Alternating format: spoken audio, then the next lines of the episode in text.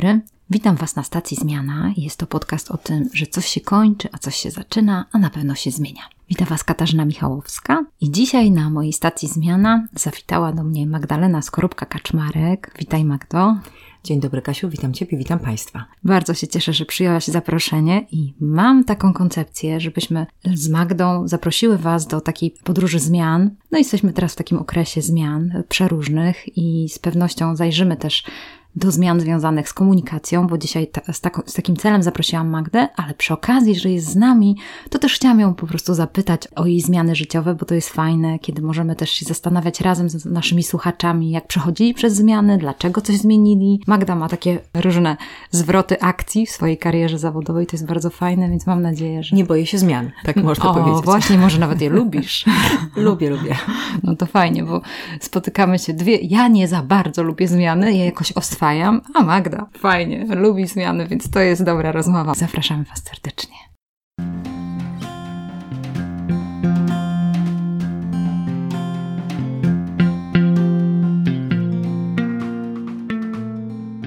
Magda, chciałam się Ciebie zapytać, jak Ty w ogóle się sprofilowałaś? Czy to od razu wiedziałaś, że jesteś humanistką, albo nie wiem, masz jakieś zainteresowania? Jak Twoja edukacja? Kiedy żartobliwie określam się i mówię ludziom, co robię, to powtarzam, że zarabiam na siebie całe życie gadaniem. I tak było od samego początku. Ja byłam istotą mówiącą, mówiącą bardzo dużo w szkole, biorącą udział we wszystkich możliwych konkursach recytatorskich, polonistycznych, kochającą czytać książki, czyli taką, która potrafiła wtedy, kiedy zostawała w domu z jakimś katarem i z babcią przeczytać dziennie dwie książki. I zawsze byłam z tym nosem wiszącym nad literami. I muszę powiedzieć, że nie wyobrażam sobie, że nie byłabym humanistką. To jest super, że to w ogóle zauważyłaś, będąc młodą dziewczyną, że, że jesteś wygadana, rozumiem, że gdzieś się angażowałaś. No i co wtedy? Jak, jak ten wybór studiów? Moim marzeniem było studiować dziennikarstwo na Uniwersytecie Jagiellońskim, ale na to dziennikarstwo się nie dostałam. Mhm. Niestety zabrakło mi punktów na egzaminie ustnym i poszłam na studia do Katowic, skończyłam Uniwersytet Śląski i trochę się na to dziennikarstwo postanowiłam obrazić. Stwierdziłam, że nie, nie będę w takim razie dziennikarzem, chociaż miałam taką możliwość, że mogłam po pierwszym roku studiów przenieść się do Krakowa, ale zdecydowałam, że przenoszę się na dzienne studia, bo studiowałam zaocznie ten pierwszy rok i zostaję w Katowicach i poszłam na taki kierunek studiów, który się nazywał samorządowość terytorialna wyjątkowo e, nudny kierunek, naprawdę skupiający się na wszystkim, co było związane z administracją. Była nowa reforma samorządowa, to miał być taki kierunek e, gdzieś tam przyszłościowy, e, ale to dziennikarstwo się o mnie po prostu upomniało. W pewnym momencie poznałam ludzi, którzy pracowali w gazecie lokalnej w Jaworznie, oni mnie trochę ściągnęli do redakcji. Zobaczyłam ten klimat, nastrój i choć nie jestem z wykształcenia dziennikarzem, to przez kilkanaście lat mojego życia tym się zajmowałam. Także byłam dziennikarzem piszącym w gazecie, potem trafiłam do radia, do Polskiego Radia Katowice, stamtąd do trójki, potem przeszłam przez telewizję. Jeśli pytasz o te zmiany, to rzeczywiście tych zmian było dużo, bo zmieniałam, choć może nie swój zawód, to miejsca pracy i też chyba się tych zmian nie bałam, bo w pewnym momencie pracując w gazecie, redaktor naczelny do takiego młodego, nieopierzonego jeszcze dziennikarskiego na rybku, kiedy okazało się, że nie ma ktoś na mecz bokserski, a w Jaworznie boks był bardzo ważny, bo tam był wicemistrz Polski, wtedy jeszcze w boksie amatorskim, który funkcjonował. I dobrze, pani ma Magdo, niech pani idzie na to otwarcie sezonu i niech coś pani przyniesie. Jak słyszę coś takiego, to oczywiście budzi się we mnie od razu taka przekora, że to znaczy coś przyniesie. No więc no przyniosłam coś takiego, czego pan redaktor już nie zmienił i zaczęłam chodzić na boks. I tak stałam się, zupełnie tego nie planując, dziennikarzem sportowym. To czasem jest tak w życiu, że czegoś nie planujemy, nie wyobrażamy sobie. Nigdy w życiu, wtedy kiedy planowałam być dziennikarzem, nie myślałam, że będę dziennikarzem sportowym. A potem los mnie tak rzucił i tak większość mojej mojego życia zawodowego e, to rzeczywiście było dziennikarstwo sportowe. To jest ciekawy taki wniosek może być czasami w kontekście zmian, że warto być otwartym i też jakoś e,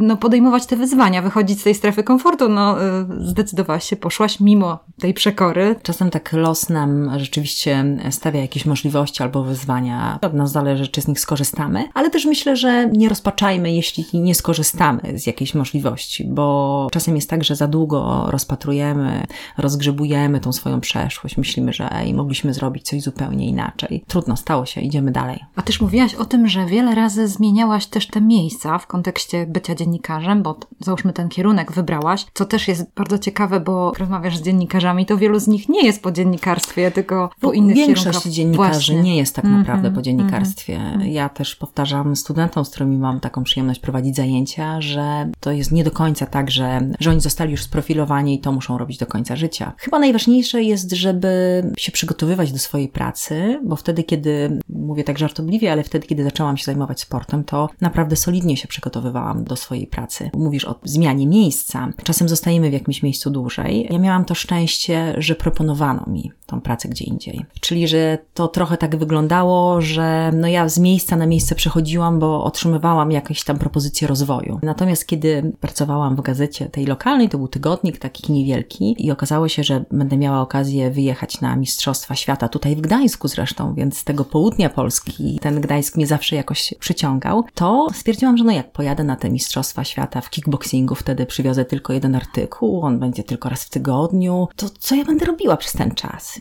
I postanowiłam zadzwonić do Radia Katowice, bo pomyślałam, że może nikt stamtąd nie pojedzie na tą imprezę i zaproponować, że coś dla nich przygotuję. Odważna, bo młoda y, dziewczyna zadzwoniła na centralę, przełączono mnie do redakcji sportowej. I znowu los postawił na mojej drodze fantastycznego człowieka, Henryka Grzonkę, który był szefem wtedy redakcji sportowej. I on tak mnie wysłuchał. Mówi, no dobrze, dobrze dziecko, to, to dobrze, to zadzwoń w sobotę o tej i o tej godzinie, na rozdzielnie, bo wtedy tak się nagrywało relacje. Zrób taką relację na dwie minuty i zobaczymy. Oczywiście relację zrobiłam na cztery minuty, bo było da dalekie i obce, co to znaczy czas w radiu. Ale ta re relacja poszła, ona została obcięta w połowie i kiedy wróciłam już y, z tych mistrzostw, Zadzwonił do mnie pan redaktor i zaprosił mnie na spotkanie w radiu i tak trafiłam do radia. Więc nie wiem, czy dzisiaj e, miałabym taką odwagę, żeby tak zrobić. Ale to jest też piękne, że młodzi ludzie robią różne rzeczy i to oni zmieniają świat, a my starsi już potem trochę No właśnie. Trochę właśnie. już y, Mhm. hamujemy z tymi zmianami. Mhm, To prawda, bo już człowiek się raz sparzy, drugi raz sparzy. Bardzo Ci dziękuję za tą myśl. Można też czasami wracać do tego, do tego, że kiedyś przecież tak zrobiłam, nie? Więc dlaczego teraz może nie spróbować?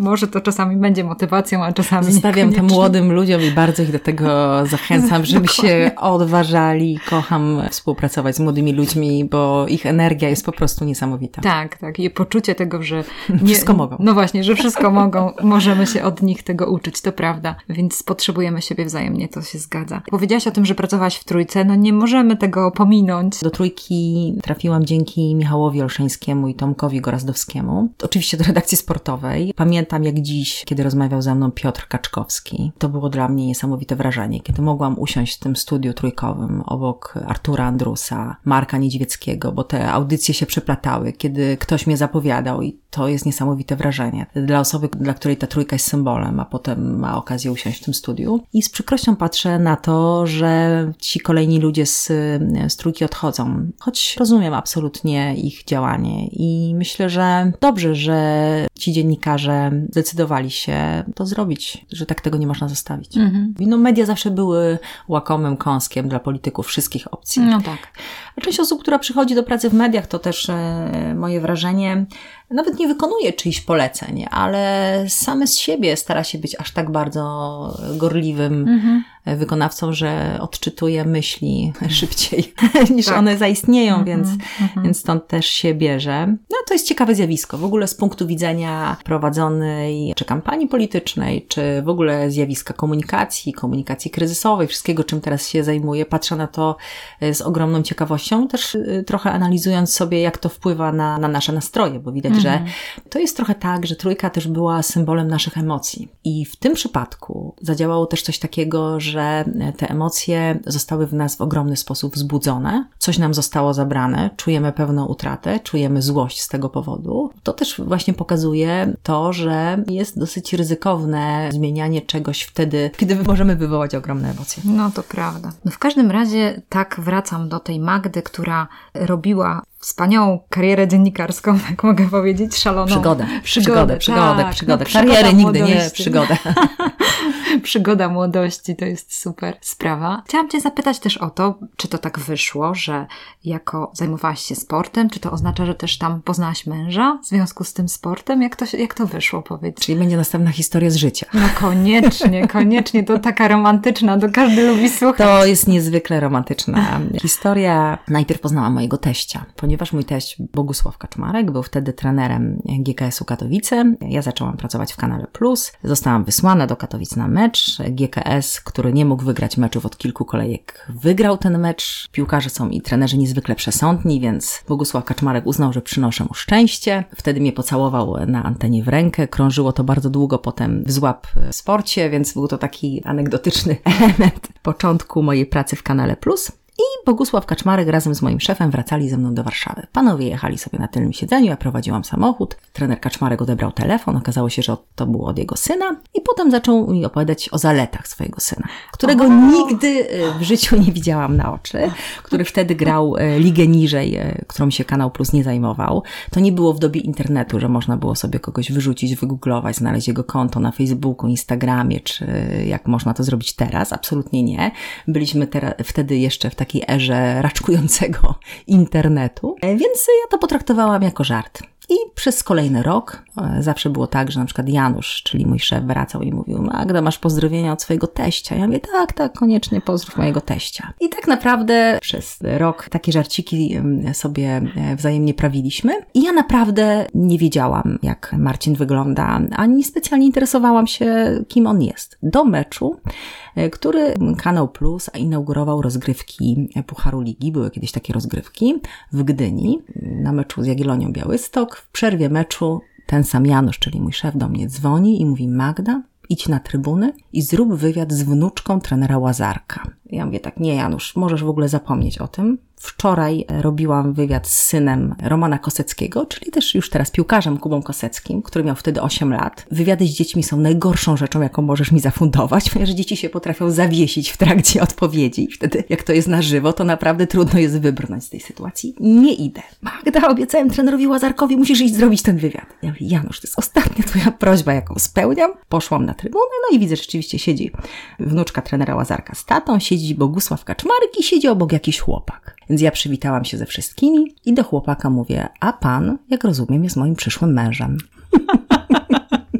I to był rzeczywiście mój mąż Marcin, aktualny, który dosyć przytomnie odpowiedział, propozycja jest aktualna. O, wow. I tak się poznaliśmy. Także można powiedzieć, że mojemu mężowi się oświadczyłam w pierwszej sekundzie naszego spotkania. I do dzisiaj mu wypominam, że nastąpiło to na stadionie Arki Gdynia, ponieważ on jest lechistą z krwi i kości. Tak. Szalenie. Ma tu pewną ciemną kartę w swoim lechijnym życiorysie. Wow, no to mnie zaskoczyłaś Magda, ale super historia. Jak to jest być żoną piłkarza? Jak to jest ja być żoną właściwie nie wiem, jak to jest być żoną -hmm. piłkarza, ponieważ -hmm. mój mąż, kiedy go poznałam, był kontuzjowanym piłkarzem i tak to już zostało. Mm -hmm. Potem, ponieważ my dosyć szybko jakoś ten nasz związek zdecydowaliśmy się sformalizować, po dwóch latach już byliśmy małżeństwem, e, rodził nam się syn, tutaj zresztą na miejscu w Gdańsku, bo tu się przenieśliśmy. I jakoś tak było, że myśmy się bardzo mocno też związali tym, że przeszliśmy ze sobą w różne momenty, takie momenty wyzwań, kiedy mój mąż się rehabilitował, myślał, że jeszcze wróci na Okazywało się, że musiał e, zmierzyć się z tym faktem, że już nie wróci. Mhm. Dograł fragment e, sezonu w Lechi, już tutaj w czwartej lidze, kiedy wróciliśmy, zaczął trenować dzieci, a potem został trenerem Lechi. Też taki młody, nieopierzony 29-latek dostał tą szansę, że w trakcie sezonu dostał taką propozycję. Musiał awansować z Lechią i to zrobił. I z Lechią awansował dwa razy. Potem awansował dwa razy z Olimpią Grudziądz, dwa razy z Wisłą Płocka. Teraz ma awansować z Widzewem, więc ma mhm. duże wyzwanie. Także wiem, jak to jest być żoną trenera. Mhm i muszę powiedzieć, że jest świetny w ogóle. Sport jest fantastyczny. Ja ten sport pokochałam, chociaż to była taka miłość trochę przypadkowa. Sport jest fantastyczny, bo on właśnie też wywołuje emocje. Także myślę, że ja jestem dobrą żoną. Mogę usiąść z moim mężem, obejrzeć mecz, nie wyłączam mu telewizora. Nie pytasz, co to znaczy spalony. Nie pytam, co to znaczy spalony. Mogę z nim też porozmawiać na jakieś tam tematy, chociaż y, muszę przyznać, że my nie rozmawiamy w domu dużo o sporcie. Mój mąż ma naprawdę bardzo fajne, szerokie horyzonty i ma niesamowite poczucie humoru humoru, za co go niezwykle kocham, bo mm. myślę, że to jest fajne, kiedy po tych iluś tam latach, e, w naszym przypadku to już jest 18 lat, kiedy my jesteśmy ze sobą, kiedy te dwie osoby się po prostu lubią. Że miłość jest oczywiście ogromna, natomiast ona w pewnym momencie, ta fascynacja musi mieć coś więcej. Więc myślę, z mężem ogromnie lubimy i pod tym względem ten zawód trenera jest słaby, bo jak ktoś się nie lubi i ma męża trenera, to jest super, bo on wraca tylko na jeden dzień. No tak, tak. A jak ktoś się bardzo lubi, to mhm. za sobą bardzo tęskni. To prawda, to prawda. Dokładnie. No teraz w ogóle ten czas pandemii to taki czas trochę też sprawdzianów różnych związków, tak myślę, to taki też w trend, że ludzie no, spędzają ze sobą czas i to często się okazuje, czy się lubią, tak, czy się nie tak. lubią. Także zdarzają się takie też oczywiście w życiu trenera sytuacje, kiedy, kiedy nie pracuje, no bo skądś jest zwolniony, czeka na kolejną propozycję. To mhm. jest trochę taki zawód, powiedziałabym, show biznesowy, więc ten czas zawsze staramy się dobrze wykorzystywać. Kiedy mhm. mój mąż, powiedziałabym, w końcu został zwolniony, bo tak to pracował non-stop bez przerwy, to ten rok był dla nas bardzo ważny i to był taki fajny rok bliskości, mm. gdzie myślę, że ta nasza przyjaźń też rozkwitła. Mój mąż to mój przyjaciel. Mam nadzieję, Super. że on też może taką mnie powiedzieć. Mm, fajnie. To bardzo fajna historia, Magda. Chcę wrócić teraz do, do tego czasu zmieniania redakcji i bycia dziennikarką. Jak to się stało, że zrezygnowałaś z tego zawodu? Jak to, jak to mm. przeszło? Jakbyś mogła to tak trochę zanalizować, żeby się zastanowić, bo to są takie trochę trudne. Zawód, zawód mm. dziennikarza albo y, szczególnie zawód dziennikarki, która musi poświęcać weekendy na to, żeby iść do pracy, bo to bardzo często tak wygląda. Jeżeli ktoś sobie wyobraża, że dziennikarz wychodzi z pracy w piątek o godzinie 15, to tak nie jest.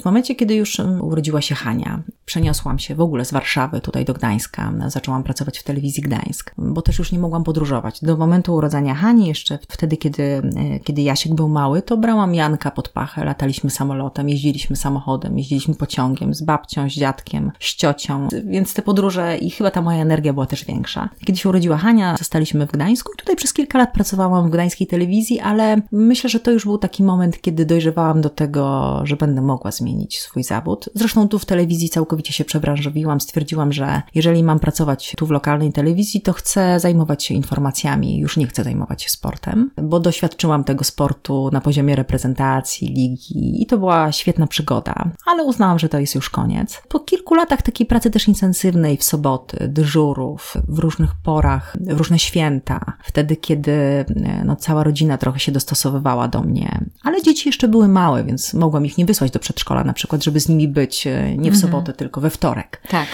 No ale dzieci dorastają, dzieci idą do szkoły i trzeba wybrać jakiś taki moment dostałam propozycję, żeby zostać rzecznikiem prasowym w Gdańskich Inwestycjach Komunalnych. To była taka duża spółka, była, bo już, już nie istnieje, która w zastępstwie miasta przeprowadzała wszystkie inwestycje na euro. Także byliśmy takim inwestorem zastępczym budowy wielu dróg w Gdańsku, tunelu pod Martwą Wisłą, Europejskiego Centrum Solidarności. No i tak dziewczyna z redakcji sportowo-informacyjnej trafiła na budowę i musiała się nauczyć, że asfalt się kładzie, a nie leje, jak wyglądają zbrojenia, e, o co chodzi z budową wiaduktów nie zostałam oczywiście inżynierem.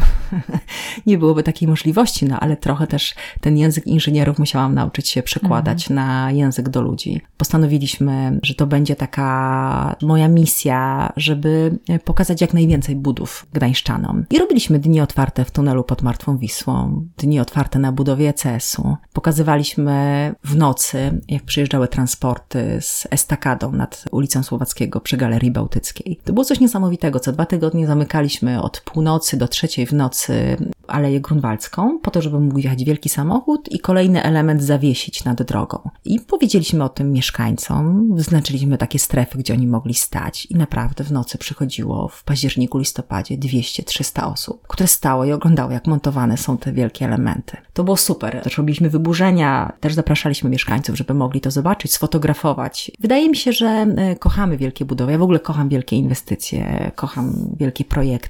Inżynierom zazdroszczę tego, że oni Y, może, może umrą, ale ich rzeczy zostaną mm -hmm. na mhm. wiele, wiele lat. Mm -hmm.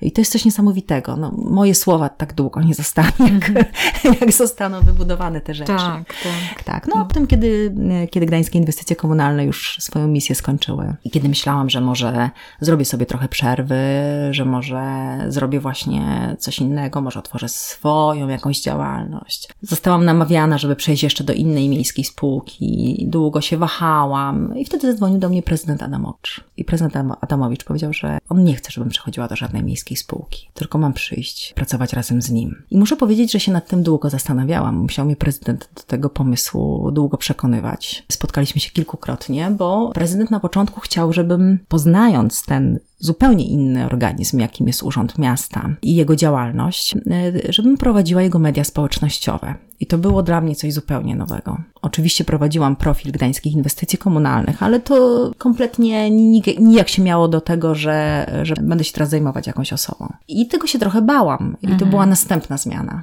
Hmm. No, kiedy już trochę się tego nauczyłam, trwało to kilka miesięcy, to prezydent przyszedł do mnie z następnym pomysłem, że teraz już nie będę się zajmować jego mediami społecznościowymi, tylko teraz zostanę jego rzecznikiem. A wtedy już nie mogłabym mu odmówić, dlatego że, że bardzo prezydenta lubiłam. I on potrafił zarażać takimi pomysłami, które by się wydawały niewiarygodne. No i tak to się stało. Zostałam rzecznikiem prezydenta. Wyszłam z nim na pierwszą linię boju i frontu, bo, bo to była wtedy naprawdę gorąca sytuacja. Mieliśmy przecież różne stresujące sytuacje związane z, z różnymi zmianami, które mhm. zachodziły w naszym krajobrazie geopolitycznym. No a prezydent mm, poczuł w sobie zew, jak mówił, poczuł w sobie lata 80., 88 rok strajków. Bardzo mu się to podobało, że walczy i że czuje drugą młodość. No więc chcąc, nie chcąc, no, pociągnął cię za sobą. Nie miałam wyjścia. nie, nie żałuję. To, było, to było niesamowicie ciekawy czas i taki mhm. naprawdę uczący mnie wiele. Muszę powiedzieć, że ja też nie byłam tylko rzecznikiem prezydenta, bo miałam pod sobą cały zespół ludzi, którym zarządzałam. Tych obowiązków mi ciągle przybywało, przybywało, przybywało. Ja je też z chęcią brałam. Ja uwielbiam dostawać kolejne zadanie do wykonania. Jestem typem zadaniowca, mhm. czyli śmieję się, że jestem jak koń skaczący przez przeszkody. Ja przeskoczę, widzę następną jeszcze wyższą i mówię, wow, super, skaczemy dalej. po wygranych przez prezydenta wyborach poszłam do niego i, i mówię, szefie, chciałabym coś zmienić w swoim życiu. Dużo osób mnie namawia do tego, pyta mnie, czy mogę zrobić dla nich jakieś szkolenie, czy mogę, mogę im coś skonsultować. Chciałabym założyć swoją firmę. Oprócz tego, że będę pracować dla ciebie, chciałabym w weekendy, jeśli będę mieć jakiś weekend wolny, jakieś popołudnie wolne, robić jakieś rzeczy. I on się na to zgodził. Mhm. Także ta moja kolejna zmiana, czyli to, że dzisiaj mam swoją własną działalność, którą prowadzę, uczę różnych ludzi, pomagam, doradzam, pracuję z ich wizerunkiem, jest trochę pokłosiem tego, że prezydent się zgodził, chociaż umówiliśmy się, to było w grudniu, że wrócimy do tego tematu spokojnie po feriach. Jak to urzędnik musiał mieć zgody różnych wydziałów, żeby móc otworzyć w ogóle działalność gospodarczą, takie są wymogi. Zaczęłam to konsultować, a potem, a potem wydarzyła się tragedia i Wtedy już o tym nie myślałam e, zupełnie. E, do momentu, kiedy nie została wybrana nowa prezydent. Mhm. Wtedy podjęłam decyzję, że odchodzę. Wiesz, kiedy tak mówisz o tym skakaniu przez przeszkody, mam w głowie takie pytania. Myślę sobie właśnie, jaka jest Magda, jaki ma kształt, że, że umie tak podejmować tą rękawicę, że ty, że gdzieś tam zostawiłaś to dziennikarstwo, tutaj przeszłaś e, w, w te inwestycje. Świetnie, ja bardzo Ci dziękuję. Ja podzielam Twoją w ogóle fascynację wielkimi budowami, inwestycjami. Bardzo Ci zazdrościłam tej funkcji, to ja bym chciała opowiadać o tych wszystkich rzeczach. Ale dziękuję Ci za to, że mi Słuchaj, o ja jadę, opowiedziałaś. jadę przez tunel i z nim rozmawiam. Nie dziwię się, ja również. Mam to samo. Także tak, tunel no, to moja to największa są... miłość. Tak, tak. Fajne, fajne są te rzeczy i jestem Ci bardzo wdzięczna właśnie za ten storytelling. Byłaś prekursorką, żeby opowiedzieć o tych y, inwestycjach i zaczęłaś to robić w taki sposób super, fascynujący, interesujący, ciekawy. Ludzie przywiązali się do tych różnych rzeczy i, i to jest niesamowite w tobie, bo z jednej strony najpierw ten sport, tak jak mówiłaś, nie? że podjęłaś rękawicę, dobra, interesuje się sportem, zainteresuje się. No ale ty, humanistka, dziennikarka i nagle to buch, inwestycje i ja, skąd to się wzięło? Powiedz, co, jaki ty masz kształt? To jest tak, że, że dziennikarz w ogóle jest takim zawodem. Jeżeli ktoś mnie pyta, co zrobić, żeby być dobrym rzecznikiem, jeżeli mogę wygłosić taką opinię, myślę, że dobrzy rzecznicy to są takie osoby, które przeszły e, w życiu też szkołę dziennikarską, bo kiedy byłam rzecznikiem, wiedziałam, czego oczekują ode mnie dziennikarze jak ma wyglądać informacja, którą oni chcą dostać. Że ten świat mediów się zmienia, że dzisiaj dziennikarz nie pisze już jednego artykułu na dwa dni, tylko pisze osiem artykułów dziennie. Musi więc dostać maksymalną ilość informacji. Najlepiej, e, bo tak z czasem ewoluowało, jeśli do tego mu dołożymy jeszcze pakiet zdjęć, a najlepiej jeszcze potem, jak mu dołożymy film. Znam oczekiwania dziennikarza, a że zmieniam. Humaniści w ogóle, ten ginący gatunek ludzi na Ziemi. Którego bardzo potrzebujemy.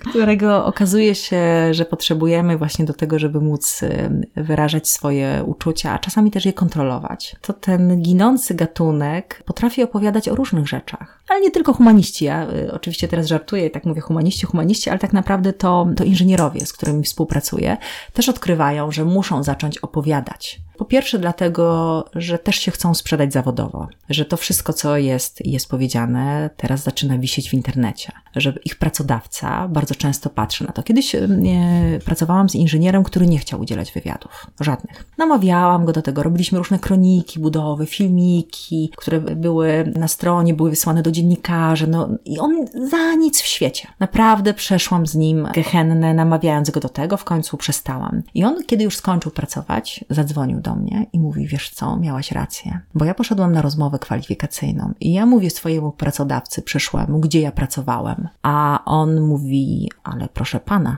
ja tego nigdzie nie widzę. Przeszukałem internet, wygooglowałem, pana nie ma w tych inwestycjach. I okazuje się, że to jest też tak, że my się musimy w ogóle dzisiaj troszkę bardziej pokazywać. Nie zawsze to lubimy i nie zawsze musimy to też e, robić w taki sposób, bo, bo to są zawsze takie skrajności. Są ludzie oczywiście, którzy żyją z tego świetnie, influencerzy, youtuberzy, którzy tworzą taką zupełnie nową rzeczywistość e, świata, innego niż ja pamiętam z dziennikarstwa. Znaczy, ja, ja chyba bym tak do końca nie potrafiła, bo chociaż jestem osobą otwartą i uczę ludzi, e, jak to robić, to ja chciałabym trochę zostawić też dla siebie. Mówi się czasem, że szewc bez butów chodzi i rzeczywiście ja na swoich profilach w mediach społecznościowych nie umieszczam aż tak wiele informacji o tym, co robię, że dziś byłam u tego klienta, jutro jedę do następnego, że dziś doradziłam komuś, a jutro komuś innemu. Zresztą część moich klientów tego też nie chce. Jeśli proszą mnie o doradztwo w komunikacji kryzysowej, no to nie chcą, żeby ten kryzys ujrzał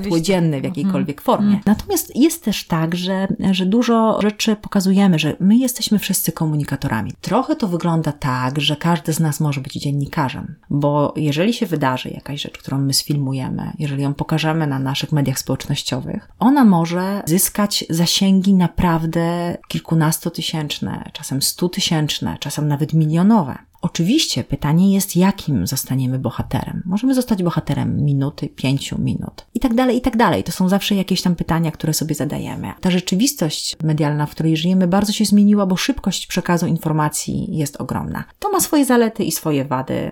Ja zawsze staram się patrzeć na zalety. Czy jak teraz jesteś, masz swoją firmę i zajmujesz się komunikacją, doradzasz, pomagasz innym ludziom wykomunikować ich inwestycje, ich pracę, ich, ich osobę, ich osobę mhm. czy na przykład w marketingu politycznym też brałaś udział. Czy to tak jest, że że czujesz się jak w domu? Czy myślisz, że jeszcze na ścieżce Twojej karierze, tym co przed Tobą, że jeszcze nastąpi jakiś zwrot akcji? Jak myślisz? Tak, y, nie mam zielonego nie pojęcia. Wiesz, Naprawdę mm -hmm. trochę te, te kilka ostatnich miesięcy y, pozwoliłam sobie na dużą ilość pracy, ale troszeczkę też y, starałam się złapać trochę takiego dystansu i oddechu. W naszym domu pojawił się pies, o. więc postanowiłam trochę więcej czasu też poświęcić na takie totalne leniuchowanie, bez jakichś dużych aktywności. Ten czas koronawirusa jeszcze wzmógł moje przeświadczenie o tym, że na kanapie w domu jest najlepiej. O tak, o tak.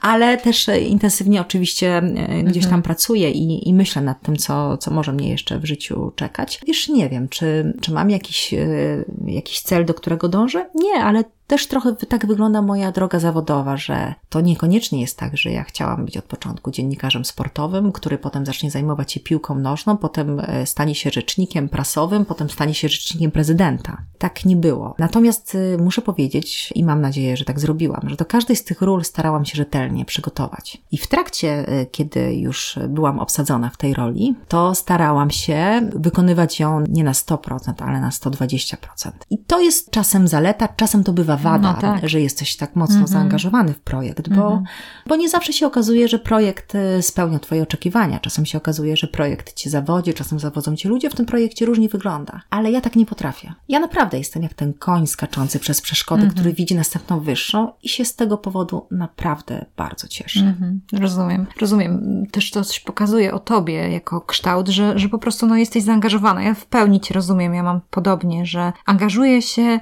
co prawda czasami niestety ku y, rozpaczy mojej rodziny, ze względu na to, że ja za bardzo się przejmuję, nie? Za bardzo później, wiesz, przynoszę to do domu i tak dalej, więc to też jest taka umiejętność, nie? Mam nadzieję, że ty ją masz, że tak umiesz trochę oddzielić tą pracę od tych domowych rzeczy. Uczę się, No. uczę się, uczę się. Trudno czasami to było oddzielić. No, wtedy, kiedy byłam rzecznikiem, ten telefon naprawdę dzwonił często. Wtedy, kiedy byliśmy przed euro, kiedy te różne rzeczy się zmieniały, te inwestycje się kończyły, trwały, miały różne też zwroty akcji, bo przecież e, był moment, kiedy e, jakiś wykonawca upadł, coś otwieraliśmy, coś zamykaliśmy, czasem było niezadowolenie społeczne, trzeba było ludziom też e, wytłumaczyć, dlaczego coś robimy, uprzedzić najlepiej ich o tym, żeby takiej sytuacji nie było. Potem z prezydentem. To był ten czas, kiedy rzeczywiście mój mąż miał ten okres, o którym tak żartobliwie opowiadałam na początku, że to był ten okres szczęścia, kiedy szczęścia w nieszczęściu, kiedy mój mąż nie pracował, a ja byłam w trakcie e, rzeczywiście trwającej kampanii wyborczej prezydenta Adamowicza i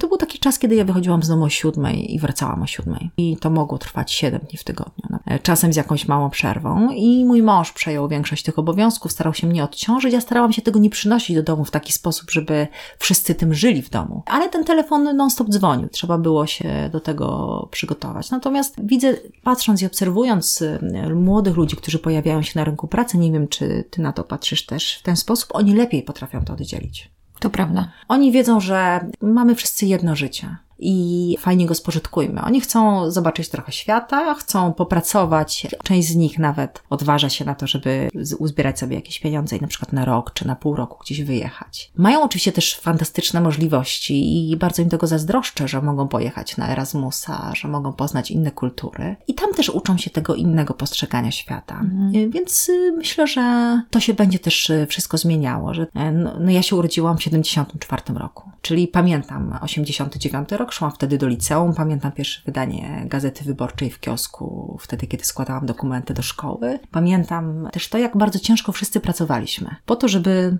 osiągnąć swój sukces. Cała Polska wtedy pracowała niezwykle ciężko. Prąd szedł w górę, jakieś były podwyżki cen wody, część przedsiębiorstw upadała, były restrukturyzacje, no, no po prostu działy się sceny gospodarczo, ekonomicznie i społecznie, bo to dotykało wiele rodzin. Ja jestem z południa Polski. Widziałam te wszystkie przemiany w kopalniach, te wszystkie przemiany górnicze. Wiesz, to, to nas zupełnie inaczej kształtowało też w e, takim kulcie pracy po prostu. E, Ci ludzie, którzy się urodzili później, moja siostra jest ode mnie młodsza o 11 lat, e, ona w ogóle tego nie pamięta. Moje dzieci się nie śmieją na seksmisji ani na innych polskich komediach, bo one po prostu kompletnie nie rozumieją, o co nam chodzi. Dokładnie, dokładnie. No tak, to jest też inna sprawa, Magda, o której chwilę chciałam, żebyśmy porozmawiały o zmianach w komunikacji, ale tak naprawdę zahaczamy też o zmiany społeczne, bo zauważ, że mam taką obserwację studencką, bo mam tam grupę studentek, k- którym tam pomagam. One są dopiero po uczelni, weszły na rynek pracy w momencie, kiedy był rynek pracownika i teraz nagle okazuje się, że się spotykamy. Jedna z nich dostała propozycję, że o połowę jej pensję zmniejszą, resztę tam dadzą na rękę w szarym rynku, i- więc ona się nie zgodziła, dostała od razu bezpośrednio wypowiedzenie. No szok dla tych młodych ludzi, rozumiesz, my, my tego doś- doświadczyliśmy, wiemy, że tak może być, że może być bezrobocie 20% czy tam 16%. No to było ciekawe doświadczenie, że mówię, dziewczyny, powiem wam tak, być może teraz jest czas, że nie będziecie realizować swoich marzeń. Być może będzie teraz tak, że będziecie musiały szukać pracy, żeby się utrzymać po prostu. I to będzie może rok, dwa, trzy. Trzeba sobie dać taki cel. Miej pracę, później zrealizujesz te swoje marzenia, żeby trochę poczekać z tymi marzeniami. No nie chcą czekać. To jest też ciekawe, że mówię, no tak, wychowaliśmy tą młodzież, no ale, ale z drugiej strony to jest dobre i złe, tak jak mówisz. Wiesz, my ich wychowaliśmy tak, bo my chcieliśmy im dać wszystko to, co jest najlepsze tak naprawdę. Chcieliśmy, żeby nie było w życiu lepiej, ale też nie musieli tego doświadczać. Wiesz, ja, ja pracowałam odkąd skończyłam 15 lat. Pracowałam w soboty, zarabiałam swoje pieniądze, Dokładnie. więc y, to też y, chyba o czym ty mówisz, tak wie, teraz y, myślę o tym z trochę innej perspektywy. Myślę, że to też mnie ukształtowało, bo ja się nie bałam zmian, dlatego że ja widziałam dużo rzeczy, które się zmieniały i ludzi, którzy się musieli do nich dostosować. I widziałam ludzi, którzy mieli inne wykształcenie, robili inne rzeczy. Rzeczy. I jesteśmy takim, takim pokoleniem rzeczywiście, które może teraz już y, tych zmian aż tak bardzo nie chce. No bo mamy już po 40 kilka lat, trochę dziadziejemy, mhm. mamy już dzieci, mamy swoje domy, część z nas ma swoje kredyty. Jesteśmy taką klasą średnią, część z nas w zamożności, ale mamy już inne zupełnie spojrzenie na ten świat. Ale ci młodzi ludzie rzeczywiście, oni są przyzwyczajeni do tego, że spełniają swoje marzenia, mają je spełniane i będzie im teraz bardzo trudno. Ja im wszystkim naprawdę bardzo współczuję. Rozmawiałam też z takimi nastolatkami, bo miałam okazję być zaproszona kilka razy do, do różnych szkół, żeby spotkać się z dziećmi, poopowiadać im trochę też właśnie o dziennikarstwie, trochę o byciu rzecznikiem. Są teraz sprofilowane klasy, niektóre są dziennikarskie w liceach. Ci młodzi ludzie zastanawiają się, co, co robić w życiu. I ja im naprawdę współczuję, dlatego że my mogliśmy zrobić wszystko. Oczywiście nie, no przesadzam, ale ten rynek też był tak dynamiczny i on cały czas rósł. Przychodząc tutaj dzisiaj do Ciebie, też się zaczytałam rano w ostatniej polityce i muszę powiedzieć, że mnie to tak w sumie trochę przeraziło. Jest opisywany kryzys, jego mechanizmy, to w jakim jesteśmy momencie kryzysu y, związanego z koronawirusem. Mówiło się, że ten kryzys, jak to ekonomiści obrazowo opisywali, będzie miał kształt litery V, szybko się odbijemy, pójdziemy do góry. Potem mówiono, że kształt litery U, czyli że no trochę zostaniemy na dole, ale potem pójdziemy do góry.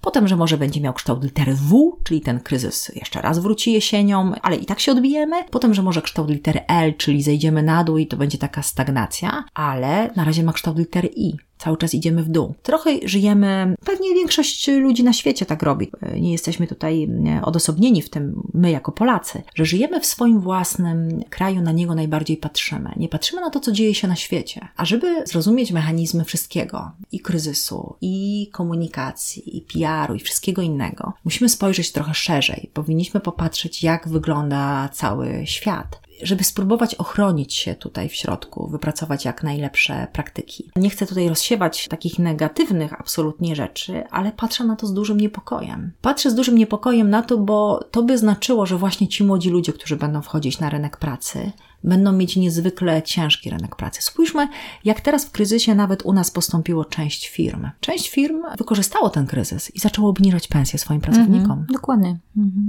Wcale nie musieli tego robić ich zyski nie spadły tak bardzo w stosunku do zasobów, które mieli. Część otrzymała pomoc od państwa, czy wystarczającą, czy niewystarczającą, pewnie kwestia dyskusyjna. Niektórzy jej nie otrzymali, niektórzy otrzymali wystarczającą i tak dalej, i tak dalej. Pewnie co firma to będzie inna historia, ale część firm wykorzystała to w sposób absolutnie bezwzględny. Tak. I być może będzie to robić dalej. Część firm zobaczyła, że bardzo wydajnie pracujemy na home office. Super, nie musimy wynajmować powierzchni biurowych. My na tym zaoszczędzimy. Pracownik będzie pracował przy biurze biurku u siebie w domu, w domu tak. Mhm. Więc te zmiany na pewno będą. Będą y, zmiany w komunikacji, bo też odkryliśmy, oczywiście też dlatego, że nie wychodziliśmy z domu, że może aż tyle działań PR-owych nie jest nam potrzebnych, mhm. że może aż tyle rozrywek nie jest nam potrzebnych, że tu mamy z kolei tą branżę kultury. Dużo rzeczy przenieśliśmy w ogóle do online'u. Jak przenieśliśmy do online'u, to oczekujemy, że to będzie tańsze. Mhm. Czyli, no okej, okay, ja teraz kupię, kupię jakieś szkolenie online, ale spodziewam się, że ono będzie dużo, dużo tańsze. Tak. To wszystko się zmienia. To mhm. jest taki czas, myślę, ogromnej zmiany przed nami. Mhm. Jak się do tego przystosujemy? Dokładnie, tak jak powiedzieć. mówisz, też sprawa taka nawet tej y, kampanii, która jest teraz przedziwną kampanią Szymona Hołowni, ale z drugiej strony przedziwną, no jakąś taką, no do, do, dostosowaną do tych naszych realiów, prawda? Ra, poranny live, wieczorny live, tak myślę sobie, no ciekawe, ciekawe to ba, jest. To jest bardzo ciekawe. No. To teraz o kampanii o tak. polityce i będę znowu gadać. Mów Madziu, słuchamy Ciebie. Oczywiście ta kampania miała różne oblicza i różne zwroty akcji, ona nie zdążyła się dobrze rozpędzić, kiedy została E, tak naprawdę wstrzymana. Mieliśmy grupę kandydatów, tych najważniejszych, bo myślę, że na nich spojrzymy, którzy nie potrafili się odnaleźć komunikacyjnie. To też jest bardzo ciekawe, bo myślę, że każdy z nich miał komunikacyjne wpadki, które jednak, jak to teraz w tym świecie bywa, bardzo często zostają przykryte przez komunikacyjne wpadki innego kandydata albo w ogóle przez to, co się dzieje. Mhm. Ja też powtarzam to i mówię ludziom, którzy przychodzą do mnie i bardzo się martwią jakimś kryzysem, który już nastąpił u nich w firmie, żeby się aż tak bardzo nie chwili. Bo ten kryzys zostanie szybko przekryty przez inny kryzys. I to, że dla nich jest to ogromny dramat, chociaż są oczywiście takie kryzysy, które niszczą wizerunkowo firmę, ale powiedzmy mówimy tu o mniejszym formacie. I ta kampania taka była, bo mieliśmy Szymona Hołownię, prezydenta Andrzeja Dudę, Małgorzatę Kidawę-Błońską i Władysława Kośniaka-Kamysza, którzy tą kampanię prowadzili trochę w różny sposób, ale każdy z nich próbował się uciekać do mediów społecznościowych. Ale nie dla każdego te media były najważniejsze. I w pewnym momencie okazało się, że te media są właściwie jedynym takim kierunkiem, które można pójść. I to, co ty powiedziałaś o Szymonie Hołowni, że to jest przedziwne, te jego live ranne, wieczorne i te wszystkie rzeczy, muszę powiedzieć, że ja też na to w taki sposób spojrzałam, co on w ogóle wyprawia. Ale okazało się, że trochę ta jego taktyka okazała się być skuteczna. W tym szaleństwie jest metoda. Tak, ale wiesz dlaczego? Też myślę, że on był bardzo konsekwentny w tak, działaniu. To prawda. E, I to, że jakiś live mu e, nie wyszedł, że zgromadziło mniej ludzi, że może inni kandydaci robili to trochę inaczej, to on myślę, że nie robił tego w sposób taki świadomy, że to jest na czas koronawirusa, który zaraz nastąpi, bo tego w ogóle nikt nie wiedział. Mm. Kiedy PR-owcy przewidywali kryzysy na 2020 rok, to jest też ciekawe, przewidzieli, że może nastąpić kryzys związany z ekologią, albo z fake newsami. Na to stawiali najbardziej. Nikt nie był w stanie przewidzieć tego, co nastąpiło. Więc Szymon Hołownia bardzo konsekwentnie to, to robił i chociaż miał taką wpadkę, która wydawałaby się przez moment bardzo negatywnie zadziałała na jego wizerunek, to był taka wpadka z filmem, mm -hmm, tak. gdzie on użył tej symboliki -hmm, smoleńskiej, -hmm. potem próbował się z tego tłumaczyć. Jego sztab mówił trochę inaczej, on tak. mówił trochę inaczej. Kto o tym już nikt nie pamięta. Nikt już o tym nie pamięta. Ja tą kampanię obserwuję z boku. Obserwuję ją właśnie jako takie przykłady i klucze, które o których będzie można opowiadać. I potem mamy kandydaturę, mieliśmy kandydaturę Małgorzaty Kidawy-Błońskiej, która, co jest bardzo ciekawe, jeżeli ktoś śledził media społecznościowe, wtedy, kiedy ona została zaproponowana na stanowisko premiera, to widać było po jej mediach społecznościowych, że ona wzbudziła bardzo małe zainteresowanie. Bo kiedy ktoś jest proponowany na takie stanowisko siłą swojego autorytetu albo historii, bo to różnie bywa z różnymi osobami, które nagle znajdują się na świeczniku, nagle nas widzimy nowego, kolejnego bohatera. Zwykle jego media społecznościowe notują taki ogromny boom. Mają więcej polubień, więcej osób zaczyna go obserwować, więcej osób wchodzi w reakcję. No to jest zupełnie naturalne mhm. zjawisko. U niej tego nie było. Ja spojrzałam na jej profil wtedy, kiedy ona została ogłoszona. W taki sposób też ją troszkę widziałam. Jako osobę z dużą klasą, dobrą wizerunkowo, jeśli chodzi o, o to w ogóle, jak wygląda, jak się prezentuje. Natomiast osobę, która nie wzbudza w tobie aż tak wielkich emocji. Jej poprawność jest zbyt duża, żeby ona wzbudziła w tobie emocje. I tak rzeczywiście było. Ona zaczęła zyskiwać coraz większe zasięgi i tak dalej, kiedy zaczęła mieć coraz więcej wpadek. Ale to nie były już te dobre zasięgi, bo te mhm. zasięgi są też dobre i niedobre. Tak. tak na to też trzeba podzielić. No i mamy kampanię Szymona Hołowni, która nie była też oczywiście tylko internetowa, bo on na początku bardzo dużo jeździł, miał też wolontariuszy, robił spotkania, oparł gdzieś tam tą swoją kampanię na zasadzie tego, że nie jest żadnej partii. Czyli on postanowił oprzeć tą swoją kampanię na zasadzie kontrol. Ja nie jestem człowiekiem związanym z jedną i z drugą partią, a u nas w Polsce jednak jest zawsze grupa osób i wyborców, tak zwanych zawiedzionych. Idąc do Ciebie, zastanawiałam się właśnie, jakbym e, miała podzielić tych naszych wyborców różnego rodzaju. Więc myślę, że to są tacy wierni wyborcy i tych wiernych wyborców ma na pewno Andrzej Duda. Są wierni wyborcy mhm. prawa i sprawiedliwości i w związku z tym jego prezydentury. Potem są wyborcy sukcesu, którzy będą szli w stronę tego kandydata, który ma wzrastające słupki sondażowe. Mhm. Jeżeli jesteśmy, oczywiście mamy zbieżne poglądy z tym kandydatem, ale mamy wybrać spośród dwóch, trzech kandydatów, tak jak jest dziś, to będziemy się zwracali w stronę tego, który ma większą szansę na zwycięstwo.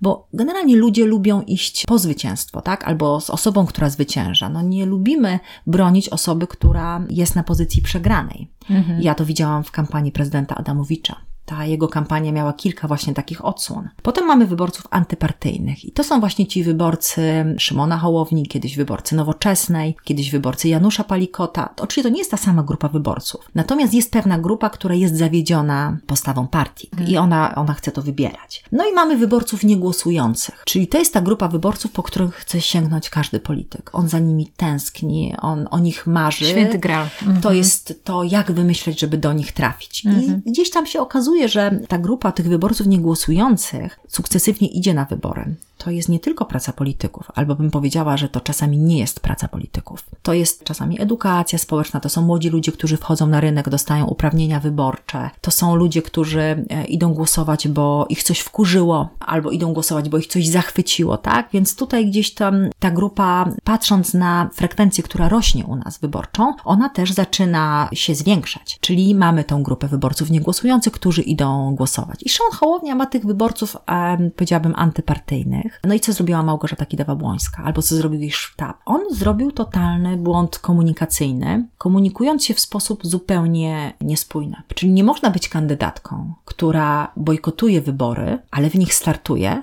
chociaż w nich nie głosuje. No tak. Tego nikt nie jest w stanie zrozumieć i pojąć. Mm -hmm.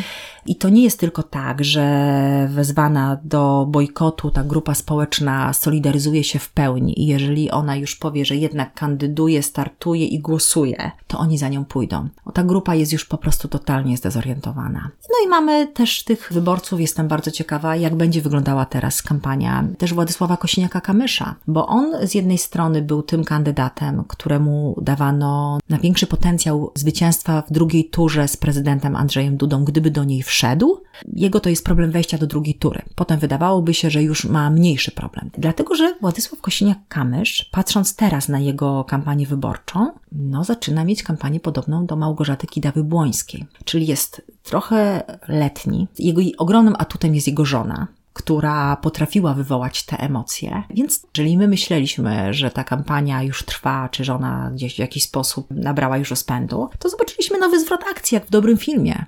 Mhm. Mamy teraz nowego kandydata koalicji e, obywatelskiej, który zebrał te głosy i od Hołowni, i od Kośniaka Kamysza, bo raczej nie odebrał prezydentowi Dudzie, to nie ma takiej opcji. To jest inny zupełnie elektorat. I obserwujemy ten rozpęd. W czasie jednej e, kampanii prezydenckiej mamy dwie różne kampanie, tego jeszcze nie było. Mamy rzeczywiście takie odsłony serialowe, mógłby to pisać jakiś scenarzysta, który wymyśla takie zwroty akcji i pewnie e, byśmy może nawet to uznali za film klasy B, bo gdzie jakaś pandemia się pojawiająca, wydawałoby nam się to niemożliwe. I mamy też bardzo ciekawą kandydaturę pod względem PR-owym e, i doradztwa prezydenta obecnego, który decyduje się na takie kroki, jak wystąpienie na TikToku, czy nagranie challenge'u, w którym rapuje o ostrym cieniu mgły, który natychmiast staje się e, memotwórczy i pojawia się we wszystkich możliwych e, dalej odtworzeniach. Czy prezydent osiągnął cel? No jego sztabowcy, szef jego kancelarii, czy jego rzecznik powiedział, że przecież to miało 5 milionów odsłon, więc to był sukces. Ale czy rzeczywiście? No pewnie PR-owcy,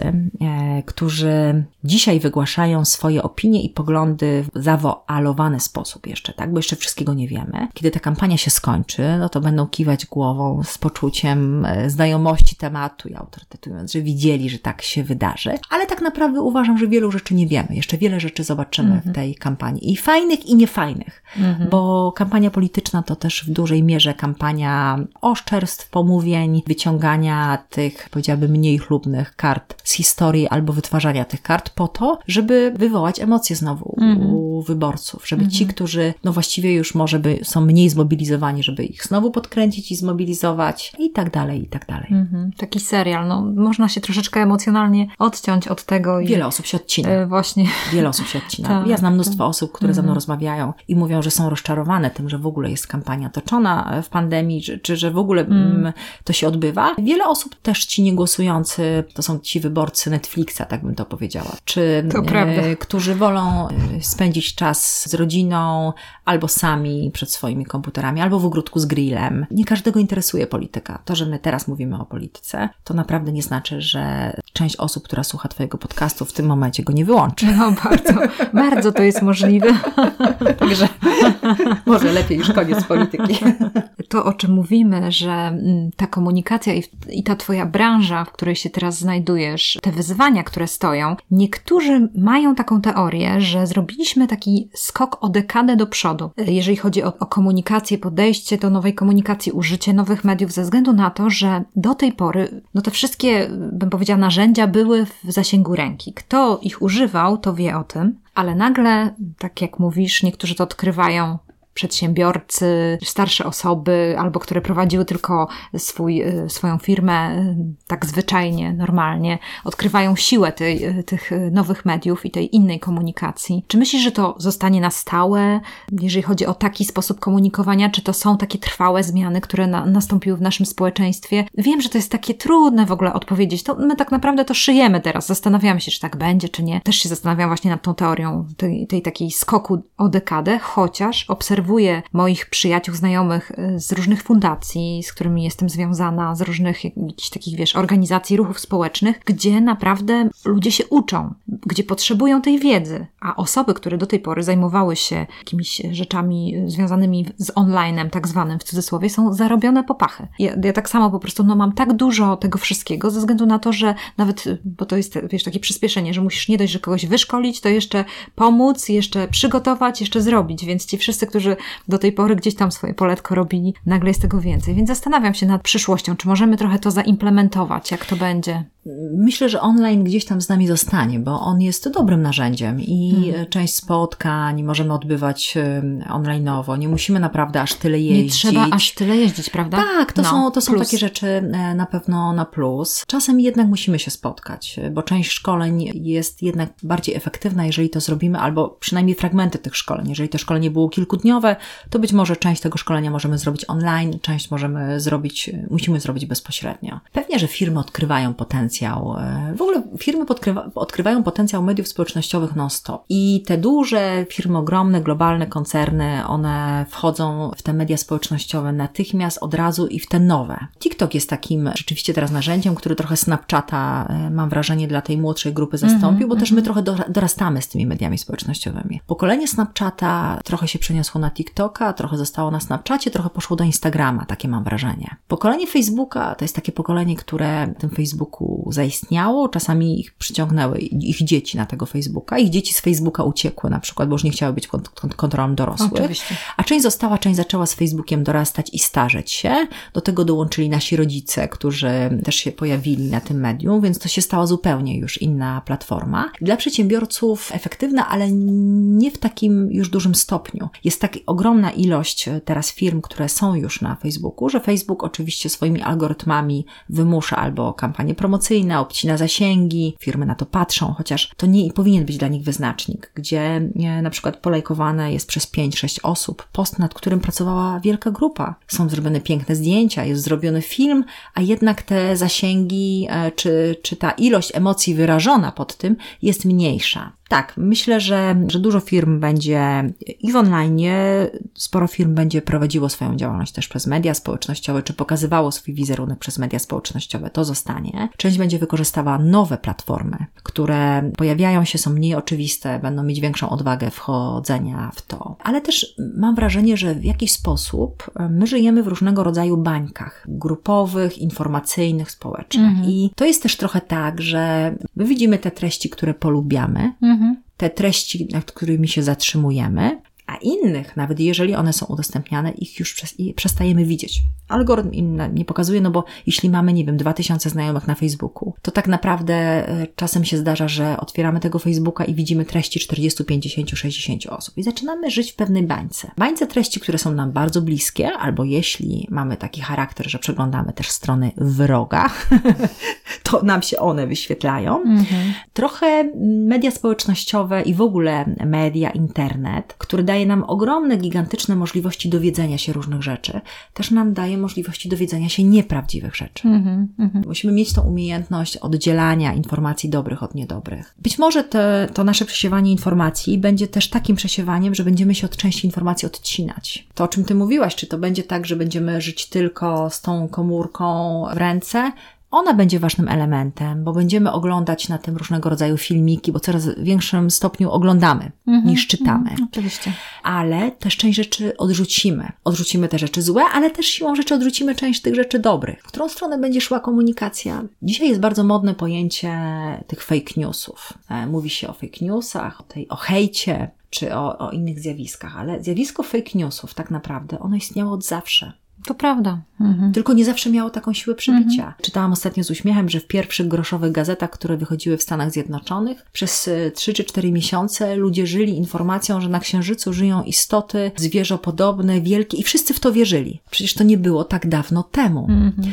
E, więc dziś też pojawiają się takie informacje, które są niewiarygodne, a jednak zaczynamy w to wierzyć. No, tak. Przecież chociażby ostatnia informacja o sieciach 5G, która mhm. wzbudziła w części osób taki ferment y, o szkodliwości, o tym, że to wpływa na zachorowalność koronawirusa. Tak. No to są rzeczy niesamowite, a jednak nadal w to wierzymy. No, człowiek jest istotą, która w swoim mózgu, oprócz tego mózgu skupionego na myśleniu, na analizowaniu, na nauce, ma też w sobie coś takiego, co jest gadzim mózgiem tym mózgiem pierwotnym. I gdyby teraz otworzyły się te drzwi, ktoś by wpadł do tego pokoju, ktoś nieznany nam, to odezwałby się pierwszy ten nasz gadzi mózg. Mm -hmm. I ten gadzi mózg w pierwszym momencie, kiedy widzi, a jest odpowiedzialny za to pierwsze wrażenie, to coś nieokreślonego, że widzimy kogoś, on nam się podoba, albo nie, lubimy go, albo nie, to potem można oczywiście zmienić, wypracować jakimiś innymi rzeczami, to, to poprzykrywa nam to, ale to pierwsze wrażenie to jest wrażenie drapieżnika. I kiedy ktoś wpada w te drzwi, my patrzymy i patrzymy po pierwsze, czy to jest coś, co nam zagraża? Czy to jest coś, co możemy zjeść?